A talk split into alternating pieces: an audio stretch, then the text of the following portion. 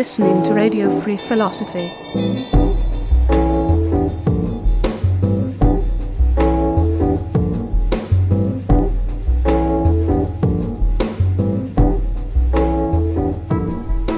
Welcome once again to Radio Free Philosophy. My name is Kevin Brown, and as you remember uh, last week, I was interviewed by uh, my colleague uh, Bob Uricu, and so this week I'm going to return the favor and interview him, find out a little more about uh, his views on philosophy and teaching and life in general. And uh, so I'll begin the same way uh, he began last week by asking him how he first got into philosophy, where he first developed the interest, and where he uh, began his study of philosophy. Well, thank you, Kevin. That's a good beginning, to begin from the beginning. I went to a small high school in a small town, and I can assure you there were not many philosophical questions asked in that high school, nor were there any horizons opened up. So I went a few towns over to a a community college my first year of college, and that was a new experience for me. It was a much bigger city, and I found out that there was so much I didn't know. So I heard professors and students using terms and names I'd never heard before. So I got myself a little book called The Dictionary of Philosophy, edited by Dagobert Runes. And I started reading from cover to cover. That raised more questions that I saw not being answered anywhere. In fact, the, the uh, community college I went to had no philosophy courses. So I went away to another state, to a small four year liberal arts college called St. Anselm College in New Hampshire, and I decided to major in philosophy. Now you got to remember what the uh, what the climate was. It was the mid '60s, the Kennedy assassination, the Johnson years, the Vietnam War. The United States was in turmoil, civil rights, and there were no answers. And so for me, philosophy was, was a way to arrive at some answers. So I guess that's how I decided to become a major in philosophy. I imagine you had a lot of company back then. I imagine a lot of people were seeking answers. And curious enough, there were scores of philosophy majors in this small liberal arts college. Yeah, and uh, s- as far as I know, St. Anselm still has a pretty good reputation as one of the better uh, liberal arts colleges in the United States. Uh, were there any particular um, uh, professors or teachers there that were influential? There was one kindly old man named Joe McDonald, Professor McDonald. He was a an institution in an institution. Um, he was f- educated at McGill in mostly scholastic philosophy, as you'd expect from a mostly Catholic college. And he was a follower of Dorothy Day in the Catholic worker movement.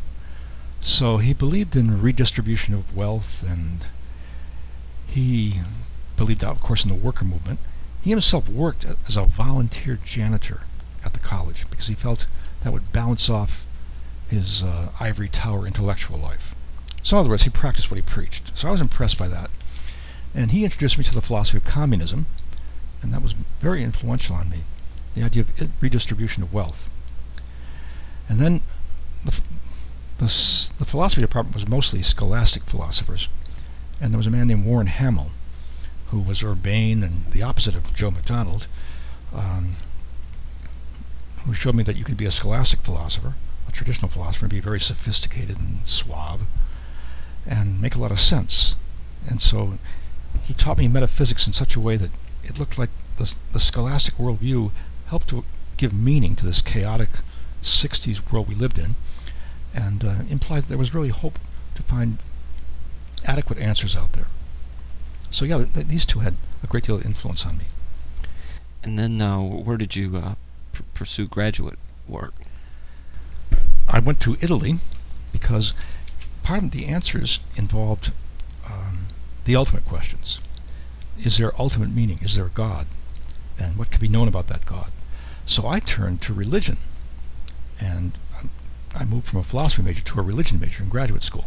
Now, in graduate school, um, it seemed the most promising place to study religion was in Italy, in Rome. And because I was already in, in a scholastic framework, I thought that's what I'd find there. And so I did, and I, I learned a lot more scholastic philosophy in graduate school, but I, my major was really religion. So you have a background in both philosophy and religion. In Mhm. fact, you teach uh, uh, both types of courses now. That's right. Uh, maybe tell us a little bit about what you, um, what kind of courses you teach on a on a semester to semester uh, basis. At IUS, I teach um, Introduction to the New Testament, Introduction to the Old Testament, Introduction to Judaism, Religion and American Culture, and uh, Religion, Ethics, and Public Life. That's kind of my standard routine up there. And at, of course, at U of L, I teach mostly critical thinking and logic. It seems like there might be some potential conflict between the worlds of philosophy and religion. Do you find that there is such a conflict? And if so, how do you go about resolving that in your own thinking? That's a very good question because the history of my intellectual growth is pretty much tied to that question, to the conflict. When I started studying uh, religion in Italy, the graduate school I attended insisted that you begin from the beginning with sound philosophy, philosophical ideas, but also from the basic literature.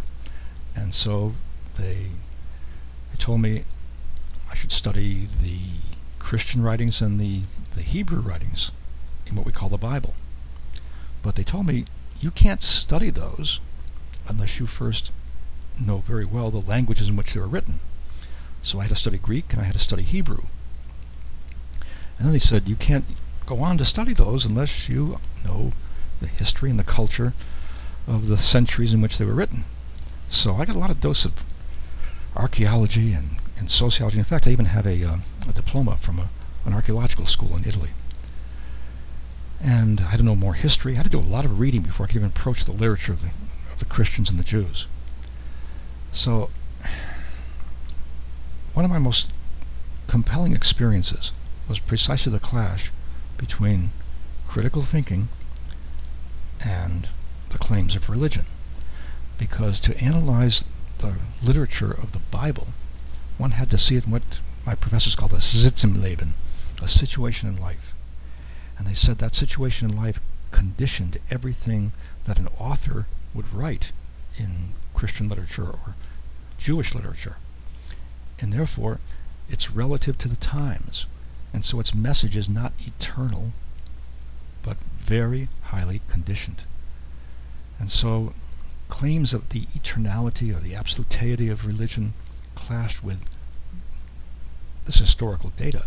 That's time enclosed, it's conditioned, it's temporal. And this, of course, makes me realize that made me realize that I had to take a critical thinking approach to all this kind of literature. All the claims had to be subjected to um, historical and philosophical and logical criteria. You can bet there were quite a few clashes. And uh, it seems like potentially a little bit ironic that uh, that you were instructed in that way with regard to religion, because philosophy uh, seems to attempt to try to find such universal answers Yes. to a lot of these questions. Yes, and certainly in the the dominant field in which I encountered philosophy, namely scholasticism, um, that just simply took the claims of Christianity and tried to to rationalize them, make some sense out of them. In fact, Thomas Aquinas is no, n- most notable for doing that in his Summa contra Gentiles and his Summa Theologica. So, in many ways, um, one could approach the Bible and religion with scholastic philosophy and not feel a jolt. But that wasn't what my professors uh, told me to do or invited me to do. Nobody ever told me to do anything. They invited me to be, to be critical at all times, to evaluate uh, according to data and the evidence. And if there was no evidence for a claim made in, in the, by a, a scriptural author, then it was to be taken with a grain of salt, maybe with a ton of salt. Given your sort of eclectic background with scholasticism and also uh, finding uh, Marxism fairly influential, uh, where would you put yourself today in terms of the range of philosophical schools of thinking? I guess the best way to describe where I am now would be to to say postmodernism with all that that means because one product of my education was a very healthy and vigorous skepticism about everything. Every claim made by a religious writer, even every claim made by a philosopher, was I was invited to subject it to the, to the strictest skepticism. And so I find myself in the spectrum um, of modern thinking as being a postmodern, I guess, um, a deconstructionist, if you will. Because, let me see if I can uh, sum up postmodernism. It's done very well by Miller. Miller would say that the postmoderns approach the, the, their agenda, their thinking, in a holistic manner. So they don't see any field in isolation from other fields. And that that had a great impact on me because as I told you, when I first began to study biblical literature, I was told you can't because you've got to learn all the fields that are um, tributaries of biblical literature archaeology, ancient history, languages. And so that was a good, a good lesson for me. Nothing can be studied in isolation. And then, secondly, um, Miller points out that the postmoderns are pragmatic. And so we're all familiar with Marx's uh, notion that the object of philosophy is not to understand the world, but to change the world. And we've spoken about that in previous um, recording recorded sessions. So that fits in with my idea of the redistribution of wealth, a, a just and fair society. That what good is knowledge if, if it can't be done to um, to accomplish something good? And it also fits in with my Jewish background. In Reform Judaism, we have a notion called tikkun olam, the uh, repairing of the world.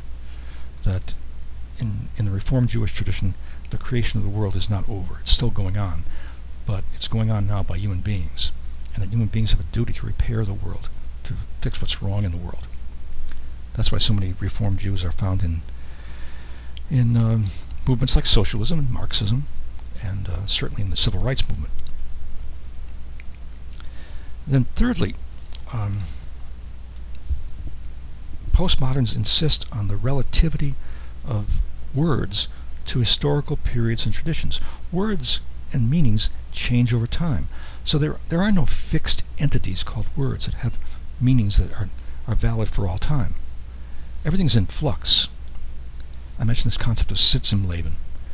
Um, I guess they would say that's where we're coming from. And then I'm, I, I identify myself with postmodernism because the postmoderns insist, like modern physicists and astrophysicists, that the world isn't comprised of facts that are objective, neutral, uninterpreted, simply data. We can't observe any aspect of reality without changing it ourselves because the observer alters the observed in modern physics. That seems to be a good paradigm for all learning. We're subjectively involved in in factual data, what we call factual data, and we change it somehow. We we enter into a relationship with it. We experience it. And so the postmodern world is really loath to set up some absolute truth out there. Now, while we're on the, method, the notion of truth, another thing that influences me are, are, are people like um, Derrida and Rorty and Foucault, who um, are pretty much of a mind that there is no absolute truth. And that's a big clash with the claims of religion. It's maybe more of a skeptic. Our senses deceive us. Even the truth tests in traditional philosophy, the correspondence test, if something corresponds um, with what is in our mind, it must be true. But we know that our senses deceive us, so that's not an absolute, or absolutely reliable test. The coherence test, if something coheres with our previous knowledge, it must be true, but our previous knowledge could be mistaken. So that's not an absolute reliable test. And then thirdly, there's the pragmatic test of truth. Something is true if it works. That's really the American way of looking at things. And I think that can be demonstrated to be false in many ways. And so in the end, I, along with the postmoderns, would say that all truth is tentative. It's a, it's something fleeting, and it can change at any moment. So that's where I'm located in that spectrum. Well, you've raised a lot of interesting uh, issues there, and I think we'll try to pursue some of these in a little more depth. But first, let's uh, take a break, and then we'll come back to our interview. Some thoughts from John Cleese. We are said to live in an age of information. This means that we also move in a formation, that we tend to be headed in more or less the same direction. But what if the formation in which we find ourselves is off course? If it is, then a few of those who seem to us out of line may actually be headed in the right direction. This is both a worrisome and a liberating thought. A message from the philosophers of America celebrating 100 years of thought. Okay, we're back from the break, uh, interviewing uh, Dr. Robert Uricu and finding out a little more about uh, his views on uh, philosophy and life and uh, teaching. And it's that third one I want to take up now in a little more detail. You mentioned something earlier about uh, being very interested in in philosophy that has a tangible influence that changes um, the world as opposed to just talking about it. So, how do you approach teaching uh, in that in that vein? Well, if my philosophy leads toward practical effects in the world, um, nothing is going to be brought about unless there is a change in the student. So that kind of conditions my whole approach to learning, which is not the same as teaching. Learning is an activity. It can't carry on. It can't happen in passivity. And so a teacher is most ineffective when I think he or she lectures. Um, the old approach, I think we talked about this before, in teaching, this when we were in college, used to be the, so-called jug and mug technique, where a teacher takes his full jug of knowledge and pours it into the empty jugs of the students. I abhor that notion because it implies so much passivity on the part of students and, and lack of creativity. So I invite students to change. I invite them to discover. And this is very, very difficult when dealing with, say, religion of any kind. Um, well, no, I, I, should take that back. Um, religions that are not your own make it very easy to discover important things in them. But religions that are your own, the religion that is your own, I should say, um, can make you very, very defensive about discovery.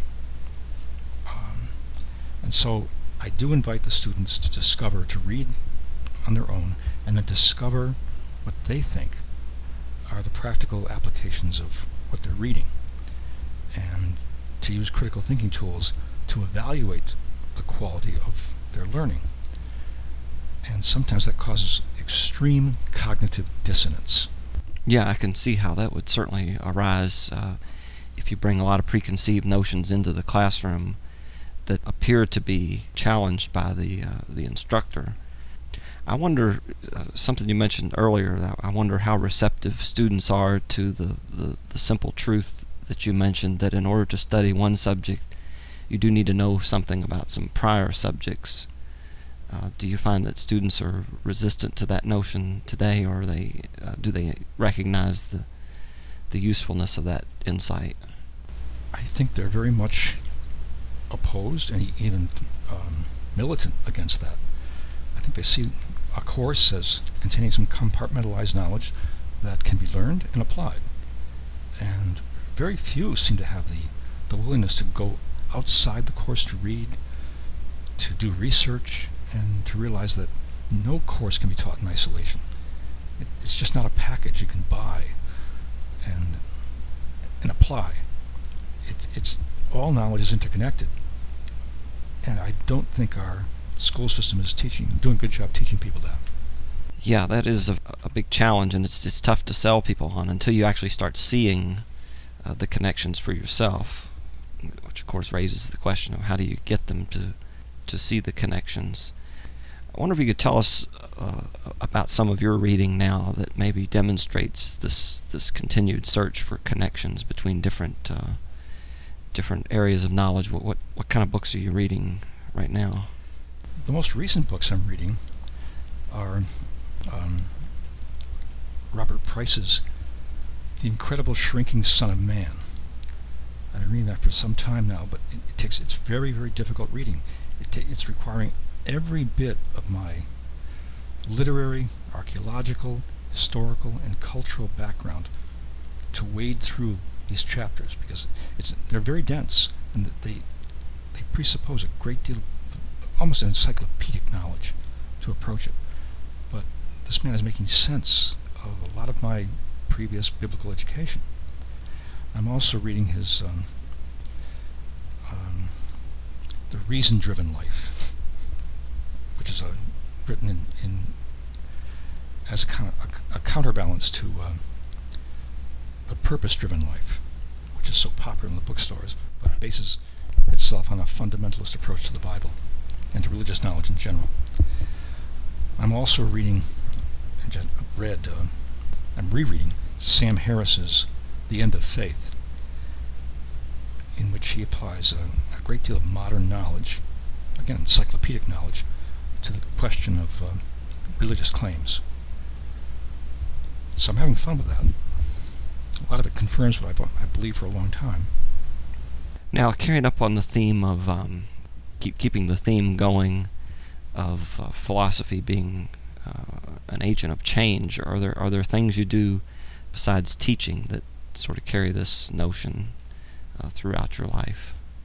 Oh, I'm politically active. Um,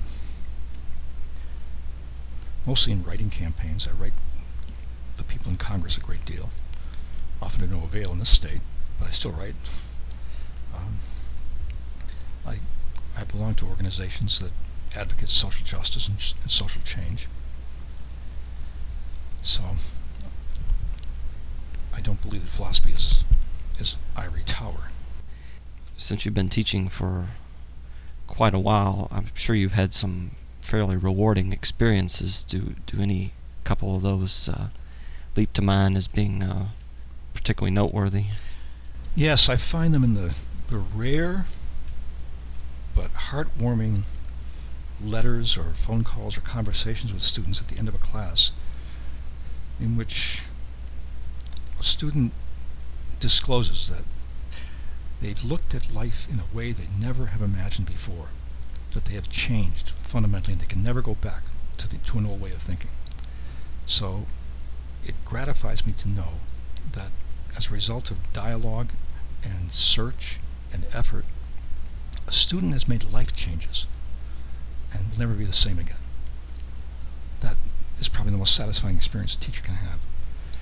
And on the flip side of that, uh, what, what's been your uh, most frustrating experience in teaching? Oy, felt, don't get me started. the underpreparedness of students is an obstacle to learning. Students have apparently been preparing for tests, standardized tests, but they have no sense of integration of knowledge. And so the end result is almost a lack of curiosity about any other knowledge. They don't read news or don't read newspapers. They don't watch news. They don't read much. I know it sounds like a, a broad condemnation, but I am not seeing a great deal of intellectual inquiry. To be an intellectual, one would have to read 25 books a year. I don't see that happening in many students. Now, another frustrating experience, probably the most frustrating experience of all that I'm seeing, is a mind numbing, growing fixation with fundamentalism that almost as an escape from the complexities of life, students seem to be turning to a, a fundamental biblical message and saying they have the truth. There's no need to go anywhere else. And that is extremely frustrating because that will that will be the death knell of Western civilization as we know it. As soon as people believe that they have the truth once and for all, and there's no need to go any further. Of course, that's uh, very antithetical to your uh, uh, notion of postmodernism. But if you had to speculate on what what were the causes of that, what what do you think is driving that? Is it just the recognition that that the world is complex and so there's an instinctive recoiling from that, or is there Yes, something else? I think there's a backlash against the complexity of the world, and not many students are capable of, of handling this kind of complexity. So they retreat toward the sure faith of their parents, their grandparents, their communities, and they find refuge and comfort there, even if it means a kind of a bifurcation, a, a, a dichotomy between the, the world in which they have to live and work and, and the, the world in which they worship on Sunday. Um, it's almost schizophrenic, but they, they seem to be able to retreat into that. And of course, with that comes the, a tremendous shift toward um, uh, a conservative approach to politics, so that social justice is no longer an issue for them, but the maintenance of the status quo. And that's very disturbing. Now, uh, to play devil's advocate for a moment, because uh, I'm sure the, the students might be thinking this when they hear you uh, uh make these comments. Well, what's what's so wrong with this fundamentalism? Because I mean, first of all, it seems to be working for uh, my parents, so why shouldn't I think it would work well for me as well? Well, of course, fundamentalism works. As I said, it's mind-numbing. There's no need to um, bring critical thinking skills to bear because the truth is already packaged, prepackaged, pre-digested, and there's no need for effort. And learning involves effort. Learning involves risk. And new knowledge, new frontiers are risky. We don't know what's out there. We don't know where we're going to go. But the the safety and security involved in fundamentalism is like like the smell of apple pie when you come home. Uh, you just know everything's right. Mother's in the kitchen, all's right with the world. There's something so comforting about that. We even speak of comfort food, the food we were brought up with. Well, fundamentalism is, is kind of like comfort food for the soul. It soothes you, it eases you, eases you, but it doesn't invite you to explore, and it doesn't invite you to question. And so we see that in America. We see a, an, an inverse number of people in America who believe that the, the world was created about 6,000 years ago or less, uh, compared to the same number of people or the same percentage of people in, in Great Britain. Um, there's an inverse proportion. Why is that? Why are two English speaking cultures so different? I really don't have the answer to that, but I, I do believe the British school system invites people to inquire and invites people to challenge. And I don't believe our school systems do that and we have a, a, tough challenge ahead of us if we're going to uh, uh, make up that ground. And given perhaps that the, the school systems are not going to going to take the lead on this, what what advice would you give uh, students themselves if they're interested in um, living in the world that they have to live in, which is the complex world of reality? I continually invite them to a- avoid the paradigm of the so-called three boxes of life, where life takes place in three stages: preparation, your student years, then your your career, and then retirement. I think that is just um, antipathetic toward the intellectual life. I invite students to imagine themselves embarking on a voyage of lifelong learning that you may put in certain ports, but you never, never stop learning. Um, that, and not to expect to arrive at the truth ever. If you think you have the truth, you may be in error. So, I encourage students to keep reading, keep educating themselves all their lives. They don't need a school to do that, because, to me, one of the best products of an education is to render teachers useless that that a student becomes an autodidact, a self-teacher, and does that by reading. And I, I'm not seeing that happen a great deal. And it could be one reason why the creativity and productivity of America is waning in the face of cultures that do emphasize education, such as India and China. well, your students might not be doing that as well as you like, but it's not, I don't think, for lack of uh, a good role model because I think you're uh, very good in your encouragement of self learning and continuing love of, of wisdom. And thanks for the opportunity to. Uh, to let me talk about it with you. Thank you, Kevin. It's been a pleasure.